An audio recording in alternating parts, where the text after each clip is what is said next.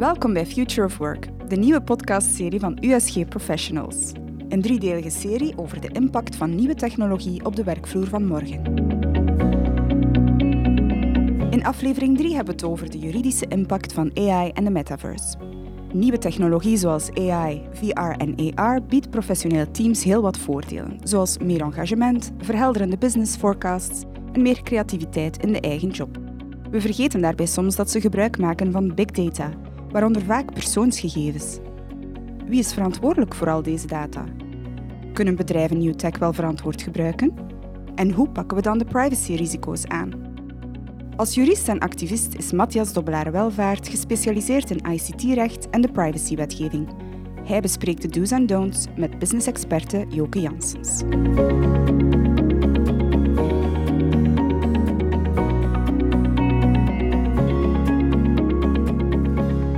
Matthias, welkom. Ja, dankjewel. In de vorige twee afleveringen hebben we eigenlijk besproken wat AI en metaverse onder andere juist zijn, wat ze kunnen betekenen voor de arbeidsmarkt. En in één aflevering zijn we ook specifiek gaan kijken wat de praktische toepassing kan zijn in de HR-wereld. Maar vandaag gaan we het hebben over hoe bedrijven zich vanuit een legal en of een eh, ICT-afdeling kunnen voorbereiden op hoe we verantwoord omgaan met alle data. En daarvoor uh, ben jij de juiste persoon. Ah, ik voel mij vereerd, dankjewel. Met plezier. Matthias, ik ga meteen met de deur in huis vallen. Het feit dat we het hier hebben over AI en metaverse, hetgeen wat daar cruciaal is of wat dat heel belangrijk is, is zoveel mogelijk data te hebben, uiteraard. Nu, mijn vraag naar jou is, wat met de GDPR en privacyregelgeving? Hoe ver zijn deze wetgevingen mee? Kunnen ze snel genoeg volgen? En zo niet, is het dan wel veilig om deze technologie als bedrijf te gaan toepassen? Dat is een heel intelligente vraag. Nu, de GDPR op zichzelf is vrij vaag opgesteld. In die zin, ja, eh, alle wetgeving is vaag, want anders hebben advocaten geen werk meer. Maar de GDPR zit vol met goede principes. En die goede principes, ja, die kun je dan wel uitbreiden naar bepaalde AI-toepassingen, maar het fundament van de GDPR is nog altijd dat het gaat om bedrijven, verenigingen en overheden die eigenlijk met onze data aan de slag gaan en wat de voorwaarden daarvoor zijn, welke verwerkingsgronden. Er is geen sprake van een AI of een algoritme dat eigenlijk onze data gaat gebruiken of gaan analyseren.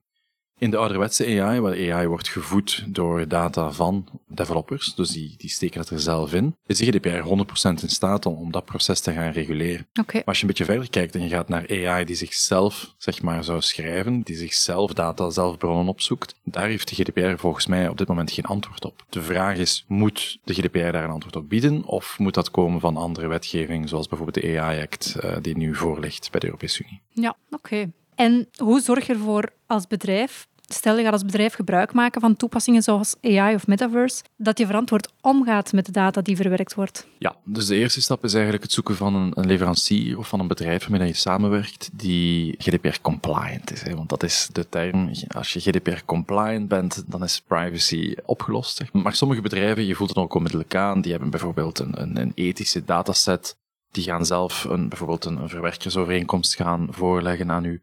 Die gaan zelf zeggen, oké, op die en die manier hebben we die data verzameld. Op die en die manier gaan we jouw data of die van jouw klanten gaan inputten in het systeem. Als je voelt dat er heel veel transparantie rond is, als een proces transparant is, als ze goede juridische afspraken hebben, dan hebben ze daar minstens toch al over nagedacht. En ik zeg dat omdat er natuurlijk wel heel wat bedrijven zijn die privacy niet prioritair vinden. En daar hebben ze al dan niet gelijk in. Dat uh, als privacyjurist hebben ze ongelijk, maar als je het vraagt aan marketing, hebben ze dat misschien uh, wel gelijk. Dus de eerste stap is eigenlijk zorgen voor een goede partner. En dat je daar echt goede afspraken mee maakt. De tweede stap is natuurlijk, jij bent ook verantwoordelijk. Als jij als bedrijf iets wil laten ontwikkelen, kan je niet 100% alleen kijken naar de supplier van die technologie. Want meestal wordt een technologie opgeleverd, maar de data zelf zal van het bedrijf zelf komen, van jouzelf. En dan moet jij opnieuw gaan zorgen van oké, is die data rechtmatig verwerkt? Hebben we daar wel recht op? Moeten we toestemming gaan vragen? Hebben we een andere verwerkingsgrond? Enzovoort. Dus er zijn heel veel stappen, maar goed, daarvoor dienen bedrijfsjuristen en DPO's om die stappen goed te doorlopen. Ja, maar stel, ik gebruik als bedrijf een AI-toepassing en die AI-machine gaat persoonlijke data gaan uitspuwen, om het zo te benoemen. Wie is er dan eindverantwoordelijk in dat verhaal? Ja, dus de AI-act die nu voor ligt, dat zou een verordening zijn, net zoals de GDPR, dus weinig manoeuvreerruimte voor de lidstaten individueel. Die legt een aantal principes naar voor. Een van die principes is dat wel degelijk degene die de technologie ontwikkelt, mm aansprakelijk en verantwoordelijk blijft. Je kan, als je wetgeving zou maken, waarbij je zegt van kijk, die technologie is op zichzelf aansprakelijk. Ja, technologie is geen rechtspersoon. Je kan het vergelijken met een huisdier die op straat loopt en een auto vliegt tegen een boom, want hij wou die hond niet omverrijden. Ja, het is jouw huisdier. Dat huisdier, die hond of die kat, heeft geen rechtspersoonlijkheid. Je kan niet die hond voor de rechtbank dagen. Dat werd ooit trouwens wel gedaan. In de middeleeuwen, daar waren processen tegen varkens en tegen honden. Nee, echt waar. Dat was een heel interessant vak hoor. Um, aan de universiteit ooit. Dier en recht heette het. Maar vandaag de dag gaan we uiteraard geen hond op de beklaagde bank zetten. Dus we en gaan ook geen AI-machine. Ook geen AI, voilà. Dus we gaan kijken naar de ontwikkelaar of in samenhang met het bedrijf die de technologie heeft gebruikt. Want de ontwikkelaar zal snel zeggen, ja maar kijk, ik heb hier een framework aangeleverd. Het is de klant die input heeft gedaan van data. Het is de klant die uiteindelijk verantwoordelijk is. Dus de eindverantwoordelijkheid zal liggen aan hoeveel input iemand heeft gedaan. Als die developer alles heeft afgeleverd, ja, dan is het uiteraard die dev of dat bedrijf dat aansprakelijk zal zijn. Ja, nu we het hebben over aansprakelijkheid, moet ik eigenlijk ook aan het andere verhaal denken. Hoe zit het met de auteursrechten op AI-gegenereerde zaken? Ja, dus daarvoor ga ik bijvoorbeeld uh, teruggrijpen naar uh, ChatGPT, of ChatGPT, wat ik ook, ook wil zeggen. Zij zeggen heel duidelijk van, kijk, jij hebt alle auteursrecht. Wat er uit onze machine komt, dat mag je hebben. Dat mag je commercieel gebruiken, dat mag je niet commercieel gebruiken.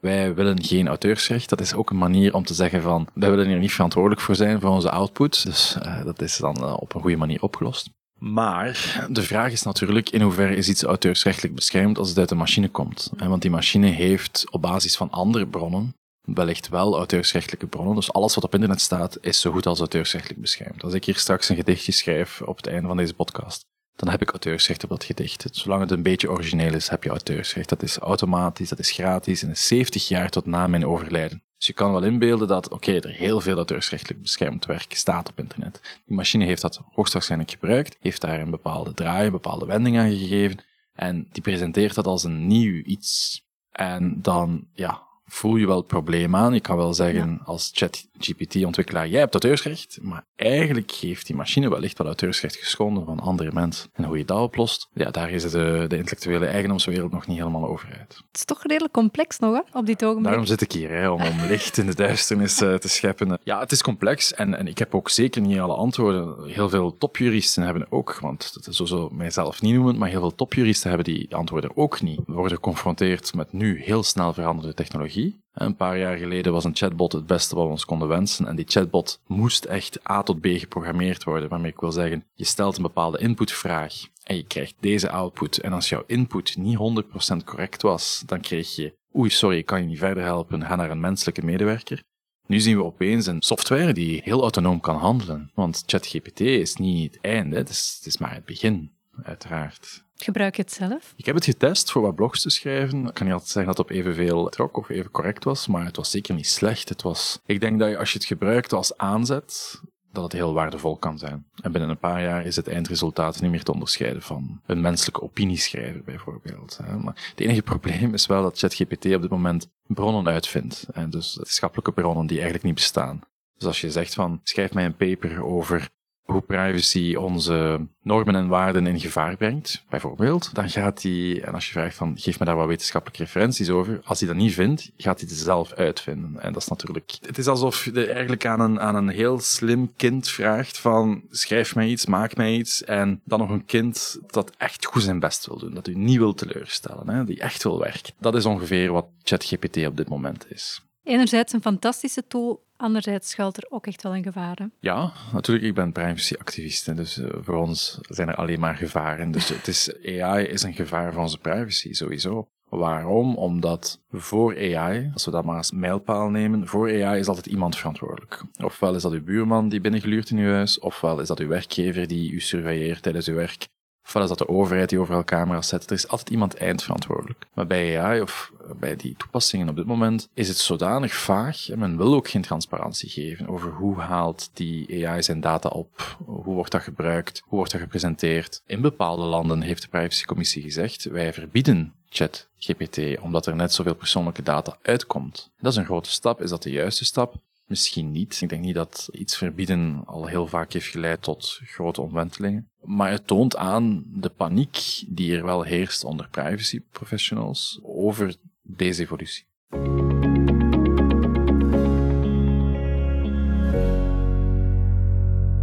Ja, want we hebben het nu voornamelijk ook al gehad over wat kunnen bedrijven doen, maar wat kan ik als individu doen om mij daar voor te beschermen? Op dit moment zeer weinig. Je hebt, pas op, niet zeer weinig. Je hebt onder de GDPR een aantal rechten. En dat is veel te weinig gekend. Je mag een dataverzoek doen. Dus als ik straks, uh, ik zit hier in deze leuke podcastruimte, als ik straks wegga, kan ik aan jullie vragen, wat weten jullie nu eigenlijk over mij? Dan moeten jullie alles wat jullie over mij hebben, niet gewoon even in Excel, maar echt alles, aan mij bezorgen. En dan moeten jullie zeggen, hier is uw volledige dataset. Als ik dat gehad heb, kan ik ook zeggen, ja, nu wil ik mijn recht op wissing uitoefenen. Nu wil ik zeggen, ja, jullie moeten nu alle data dat jullie hebben over mij verwijderen. Als dat financiële data is, ja, dan is dat soms moeilijk. Er is ook nog andere wetgeving, fiscale wetgeving bijvoorbeeld, die vraagt van zo lang iets bij te houden, maar als het gewoon mailverkeer is, dan moet dat eruit. Hetzelfde zou je kunnen toepassen en die rechten gelden evenzeer voor een AI-systeem.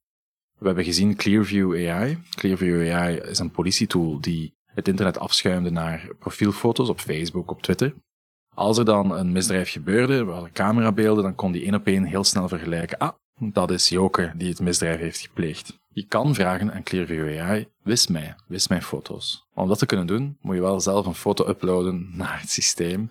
Want ja, anders weten ze natuurlijk niet wie je bent. En dit zou je kunnen toepassen in de AI-toepassingen ook. Alleen is de vraag van, wordt het correct uitgevoerd? Is men daar klaar voor? Enzovoort, enzovoort. En waarom? Waarom vind jij als privacy-activist het belangrijk dat we onze persoonsgegevens beschermen tegen onwettige dataverwerking? Dat is een heel ruim... Heb je een uurtje? Of, uh, ik denk dat privacy heel vaak wordt gezien als iets technisch. Ofwel technisch, ofwel juridisch. En met een beetje chance een keer iets ethisch. Maar privacy is eigenlijk veel ruimer. Privacy laat u toe om te zijn of te worden wie je wil zijn.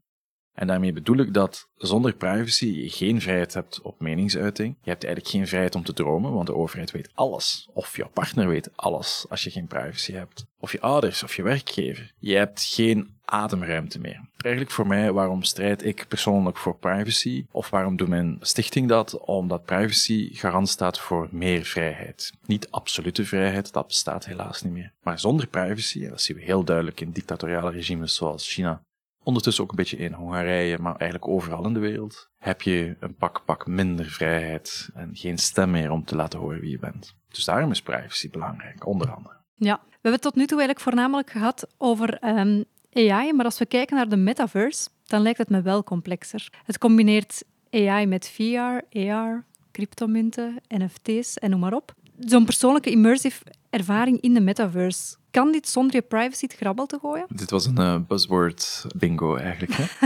Die vraag. Ik ben geen specialist in de metaverse. Ik weet wel wat de Facebook metaverse bijvoorbeeld is. Ik weet hoeveel Zuckerberg daarin gestoken heeft qua funding. Ik weet hoe weinig mensen het gebruiken. Ik ben geen believer in zoiets. Ik denk dat er voldoende andere systemen bestaan. Maar er zijn voldoende believers die dat wel doen. En je kan bijvoorbeeld zo'n metaverse ook wel zelf maken. Dan wordt het soort een veredeld intranet waar je immersive elkaar kan gaan ontmoeten. Of het budget de realisatie waard is, is niet een vraag die ik moet beantwoorden, maar het is wel opnieuw qua privacy iets waar je best mee oplet. Hè? Want anonimiteit in de metaverse, in welke metaverse dan ook, is zeer moeilijk te garanderen. Alles wordt gelogd, jouw IP-adres, misschien zelfs facial recognition, de data wordt overgenomen als je daar rondloopt. Voor mij is het eigenlijk een speelplaats of een plein gaan recreëren op het internet. Het is een oude droom. We hebben dat in Hollywoodfilms zo vaak gezien. Het is een populair idee om elkaar virtueel te ontmoeten. En we willen dat al maar meer laten lijken op de echte wereld, terwijl de echte wereld voor ons ligt. En die zouden we misschien iets meer kunnen gebruiken.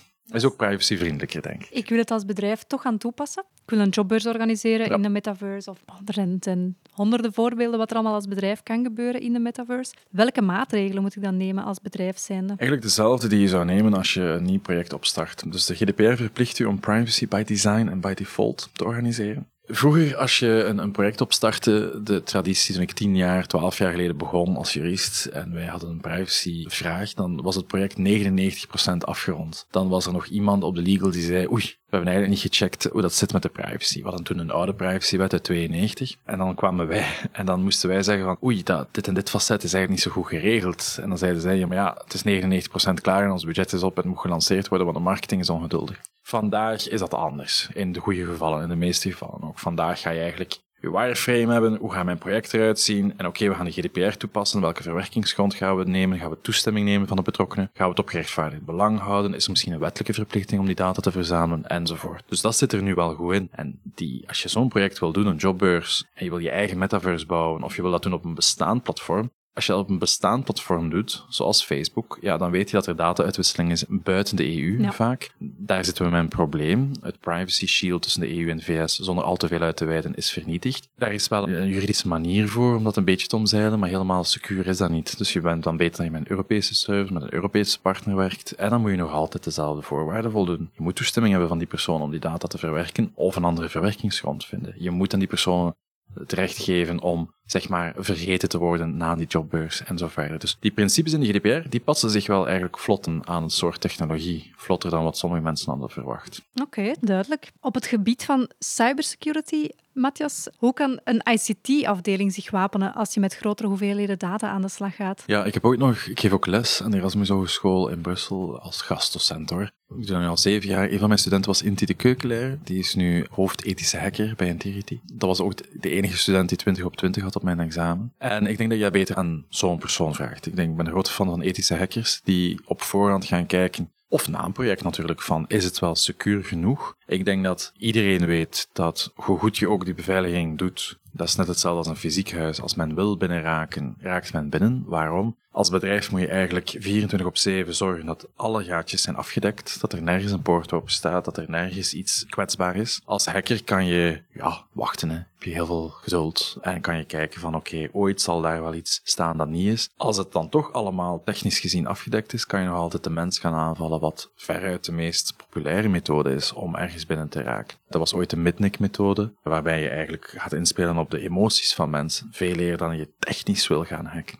Ik denk dat er een aantal componenten zijn. Eén, huur een ethische hacker in. Ja. Dat is niet zo duur. Allee, afhankelijk van wat dat je wil natuurlijk. En twee, ik denk vooral interne opleiding. Dat geldt voor privacy, maar dat geldt ook voor cybersecurity. Want opnieuw, de mens is nog altijd de zwakste schakel. Zowel in privacyzaken, als er privacylekken, datalekken, vertredingen gebeuren. Het is zelden een computersysteem die het doet. Het is veel vaker een combinatie van luiheid, naïviteit, snelheid, moe zijn. En dat is, een machine is niet lui of moe, maar mensen zijn dat dan natuurlijk wel. Dus Ja. het is de mens opleiden, daar ligt echt de, zonder een cybersecurity expert te willen spelen, want dat ben ik echt niet, maar daar zie je dat er een zwakheid ligt. Ja. En dan bedoel je ook alle mensen in de organisatie, hè? niet per se alleen de legal en de ICT-afdeling. Nee, ik denk dat de legal, eh, legal genoeg is en dat developers slim genoeg zijn in hun vak. Ik- Het gaat echt om de ganse, de ganse hiërarchie van het bedrijf of iedereen die daar werkt. Iedereen die in contact komt met een computer, bij wijze van spreken. En zelfs diegenen misschien daarbuiten die, die gewoon opgeleid worden. Ja.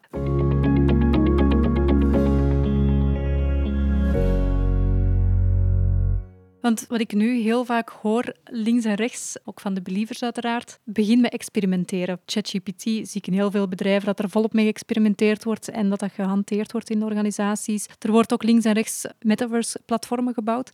Wat zijn jouw belangrijkste tips dat je tot slot nog aan bedrijven zou willen meegeven als zij willen gaan experimenteren? Ja, dat doet mij denken aan Clearview AI. Dat werd gebruikt door twee politiemensen in Brussel. Dat was al een ganse hetze, want de minister had drie keer gelogen dat Clearview niet werd gebruikt. Ik zou toch heel voorzichtig zijn met ongestructureerd en ongedisciplineerd gaan of gaan testen met dergelijke systemen. Als dat puur voor intern gebruik is om te kijken van oké, wat kan die machine, dan is dat prima. Maar als je ook output gaat publiceren van die machine en er is geen code of conduct binnen je bedrijf, er zijn geen richtlijnen, dat wordt niet intern gestructureerd. En De ene afdeling doet dit, de andere afdeling doet dat. Dat is een recipe for disaster, denk ik. Dat als je, als je dan toch het gaat doen, als je toch gaat testen, doe het dan gestructureerd. Zet er dan een, een team van mensen op die dat dan desnoods als, zeg maar, als bijhobby opneemt in uw bedrijf. Dat hoeft niet zo gedisciplineerd te zijn. Maar dat er wel een zekere code of conduct is van wat gaan we doen met die data? Waar komt die data vandaan? We gaan niet zomaar een databank gaan plukken die we hebben om dat systeem te voeden. Nee, we gaan zorgen dat we dat eerst aan een DPO gaan vragen van kunnen we die data gebruiken? Kunnen we die data eventueel anonimiseren? Want dan is er geen probleem meer. Van zodra een joken niet meer joken is, maar 1, 2, 3, A, B, C, ik zeg maar iets, dat dat een, een anonimisatie gebeurt, dan is de GDPR niet meer van tel. Heb je die persoonsgegevens wel nodig om je project te kunnen doen?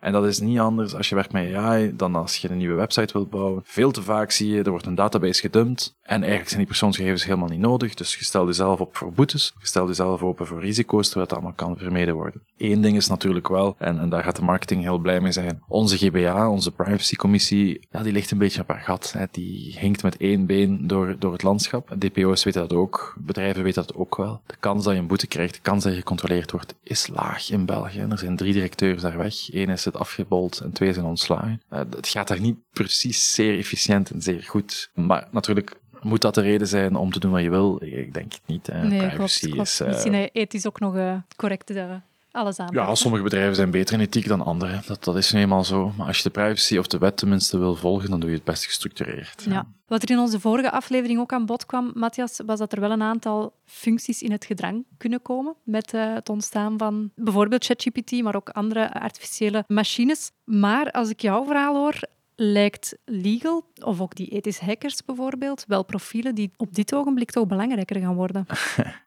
Ik weet dat er heel veel eh, bedrijfsjuristen misschien gaan luisteren. Hè. Ik, wij hebben ooit met mijn vorige bedrijf een chatbot gelanceerd, een juridische chatbot. Dat was niet zo'n eh, een, een, een enorm succes, wel op mediavlak, maar wat die kon op dat moment was niet de belofte die de marketing had beloofd. Dat was een heel interessant eh, concept. En toen heb ik gezegd dat 80% van advocaten werkloos ging zijn in 2025. Dus ik heb nog twee jaar en ChatGPT is een, eh, een goede evolutie daarin toe. Ik denk dat eh, als het nog slimmer wordt, dat misschien ooit gaat uitkomen, maar ik hoop van niet hoor. Het was een, een marketing phrase. Maar ik geloof wel dat kenniswerkers het heel moeilijk krijgen. En met kenniswerkers bedoel ik mensen die op een niet-empathische, gevoelsmatige manier een job uitoefenen. Dus die eigenlijk bepaalde data gaan interpreteren en daar een advies over geven. Dat is precies wat juristen en advocaten doen. En wij kijken naar de wetgeving, ik ben ook jurist van opleiding. Wij kijken naar de wetgeving, wij kijken naar de problematiek, de casus, en wij gaan een advies gaan formuleren. We doen nog veel meer dan dat, zeker advocaten, maar ook bedrijfsjuristen zijn een schakel tussen het commerciële en de, en, en de wet, en dat kan je niet zomaar vervangen. Maar het puur genereren van een advies is iets wat AI nu al kan. Ja. Binnen twee, drie, vijf jaar veel beter zal kunnen dan, dan ooit. ChatGPT is in staat op basis van het interpretatie van Amerikaanse lokale wetgeving om u te kunnen zeggen of dat u een buurman zijn haag te hoog staat, of dat je het kan halen in de rechtbank, of je hebt een huurder die niet betaalt, wat moet je doen? Die gaat een prima professioneel advies geven. Er, is een handse, er zijn al draadjes op Twitter daarover, met screenshots van advocaten die dat dan vergelijken. Zij halen heel, heel hoge scores. Dus als de vraag aan een bedrijfsjurist is, bijvoorbeeld aan een DPO, van, ja, beste DPO, mogen wij onder de GDPR een app maken die data van minderjarigen verzamelt en mogen we daar dan promocodes voor gebruiken? Typische vraag misschien. Dan garandeer ik u dat ChatGPT of een andere AI die even ver staat op dit moment een zeer solide advies zal geven. Oké. Dus ik weet niet in hoeverre kenniswerkers die niet empathisch, met empathisch bedoel ik dienstwerkers, hè, verplegers, kinderdagverblijven. Ja, dat gaat een chatbot niet overnemen, de zorg voor een kind. Dat het zal toch niet voor meteen zijn, die robots. Maar puur kennis, zonder veel empathie, zonder veel gevoelsmatigheid. Maar pas op, ook marketing. Marketing zit vol emotie. Je kan perfect aan ChatGPT vragen, bouw mij een strategie voor onze marketing voor de komende jaar, op basis van hetgeen wat wij doen. Zal het altijd even goed zijn? Misschien niet. Het zal hit of miss zijn, maar ook niet elke Golden Circle reclame agency, elke campagne die zij hebben gebouwd, was een hit. Daar waren ook misses. Dus ik denk, als je je zorgen maakt om je job, ja, dat, dat kan. Ik denk dat de mens altijd wel belangrijk zal blijven, maar dat het mondaine werk misschien, het, het mindere waarvoor het gevoelsmatige menselijke brein nodig is, dat zal zeker wel ingewisseld worden, ben ik van overtuigd. En met die info dat jij nu geeft, hoe kan ik als bijvoorbeeld bedrijfsjurist zijnde mij hierop voorbereiden? Of hoe kan ik mij onderscheiden? Door dat menselijke aspect te vergroten. Want bedrijfsjuristen of DPO's, data protection officers, of gelijk welke juridische tak dat je eigenlijk nu zit, de beste bedrijfsjuristen zijn degenen die complexe zaken eenvoudig kunnen vertalen naar departement. Of dat er nu management is, of marketing, of developers, maakt niet uit. Als je als bedrijfsjurist continu zegt, dit is de wet, dus het antwoord is nee, dan ga je merken dat je heel snel gepasseerd wordt. En dan kan je dan later boos worden dat ze het u niet gevraagd hebben, maar je wist eigenlijk op voorhand dat het antwoord nee was. Dus dat creatieve bedrijfsjuristen moeten eigenlijk een pak creatiever worden. En dan bedoel ik niet dat je de wet altijd moet gaan omzeilen, maar wel creatiever worden in hoe ga ik de wet uitleggen, op welke manier ga ik dat gaan duiden. Op welke manier kan ik trouwens ChatGPT gebruiken om mijn job Ja. te verlichten? Want het is, niet, het is geen vijand uiteindelijk, hè? want bedrijfsjuristen zwichten of uh, zitten onder grote druk vandaag de dag. Ja, er zijn er ook tekort. Hè? Men is altijd op zoek naar, naar vacatures. Dus het is een manier om een hele load van uw werk, dat saai, mondaine werk, corporate housekeeping zeg maar, om dat eigenlijk uit te besteden aan een machine, zodat jij uiteindelijk de tijd hebt om een keer een interne workshop te geven, een training aan je collega's. Dat gaat ChatGPT niet voor u doen. Die gaat geen interactieve, leuke training bouwen voor je collega's. Allee, pas op, nu nog niet, het kan nog. Maar dan nog ben jij degene die het uitvoert. Ja. Dus ik denk, er zijn zoveel opportuniteiten, maar al halstarrig blijven vasthouden aan, nee, nee, ik alleen kan de wet lezen, interpreteren en uitleggen, dat is wel degelijk verleden tijd. Maar dat is al een aantal jaar verleden tijd. Dus omarm het en laat het aanvullend en versterkend werken. Zolang het onze privacy niet schendt, is het toch een fantastisch tool uiteindelijk. Het is een tool die ons werk zal verlichten en dat is ook het opzet van die ontwikkelaars geweest om iets te bouwen waarbij wij mensen creatiever met ons brein aan de slag kunnen dan dagdagelijks dezelfde dingen gaan herhalen, dezelfde dingen gaan doen, waardoor mensen sloffen naar hun werk. Als je dat kan uitbesteden aan een machine en je kan je bezighouden met Exact. creativiteit, met Ja. leuke dingen doen, dan gaat iedereen misschien liever aan het werk gaan en dat is uiteindelijk een, eh, mooi einddoel. Ja, oké. Super boeiend, Matthias, om jouw ehm, perceptie eens te horen over dit onderwerp. Zijn er zaken waar jij nog aan denkt van dat wil ik graag nog de luisteraars of bedrijven meegeven? Nee, ik, ik denk dat je een heel volledig beeld hebt geschetst. Ik denk dat er vooral... Niet dat na deze aflevering de alle vragen zijn beantwoord. Dat kan ook niet. We zitten met die AI-act binnen de EU.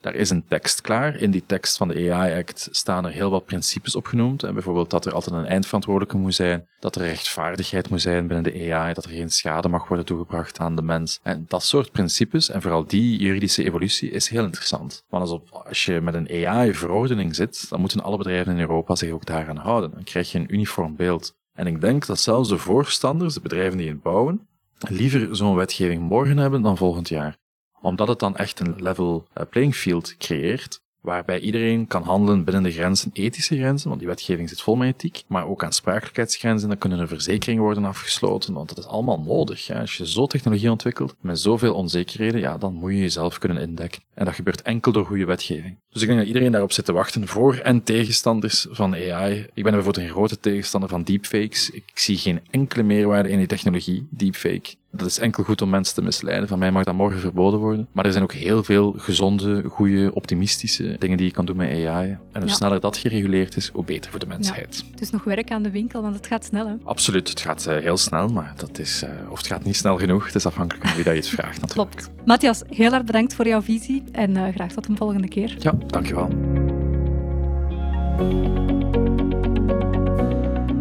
Is dit interview nuttig voor iemand die je kent? Vergeet de podcast dan zeker niet te delen. Heb je een vraag of wil je een reactie kwijt?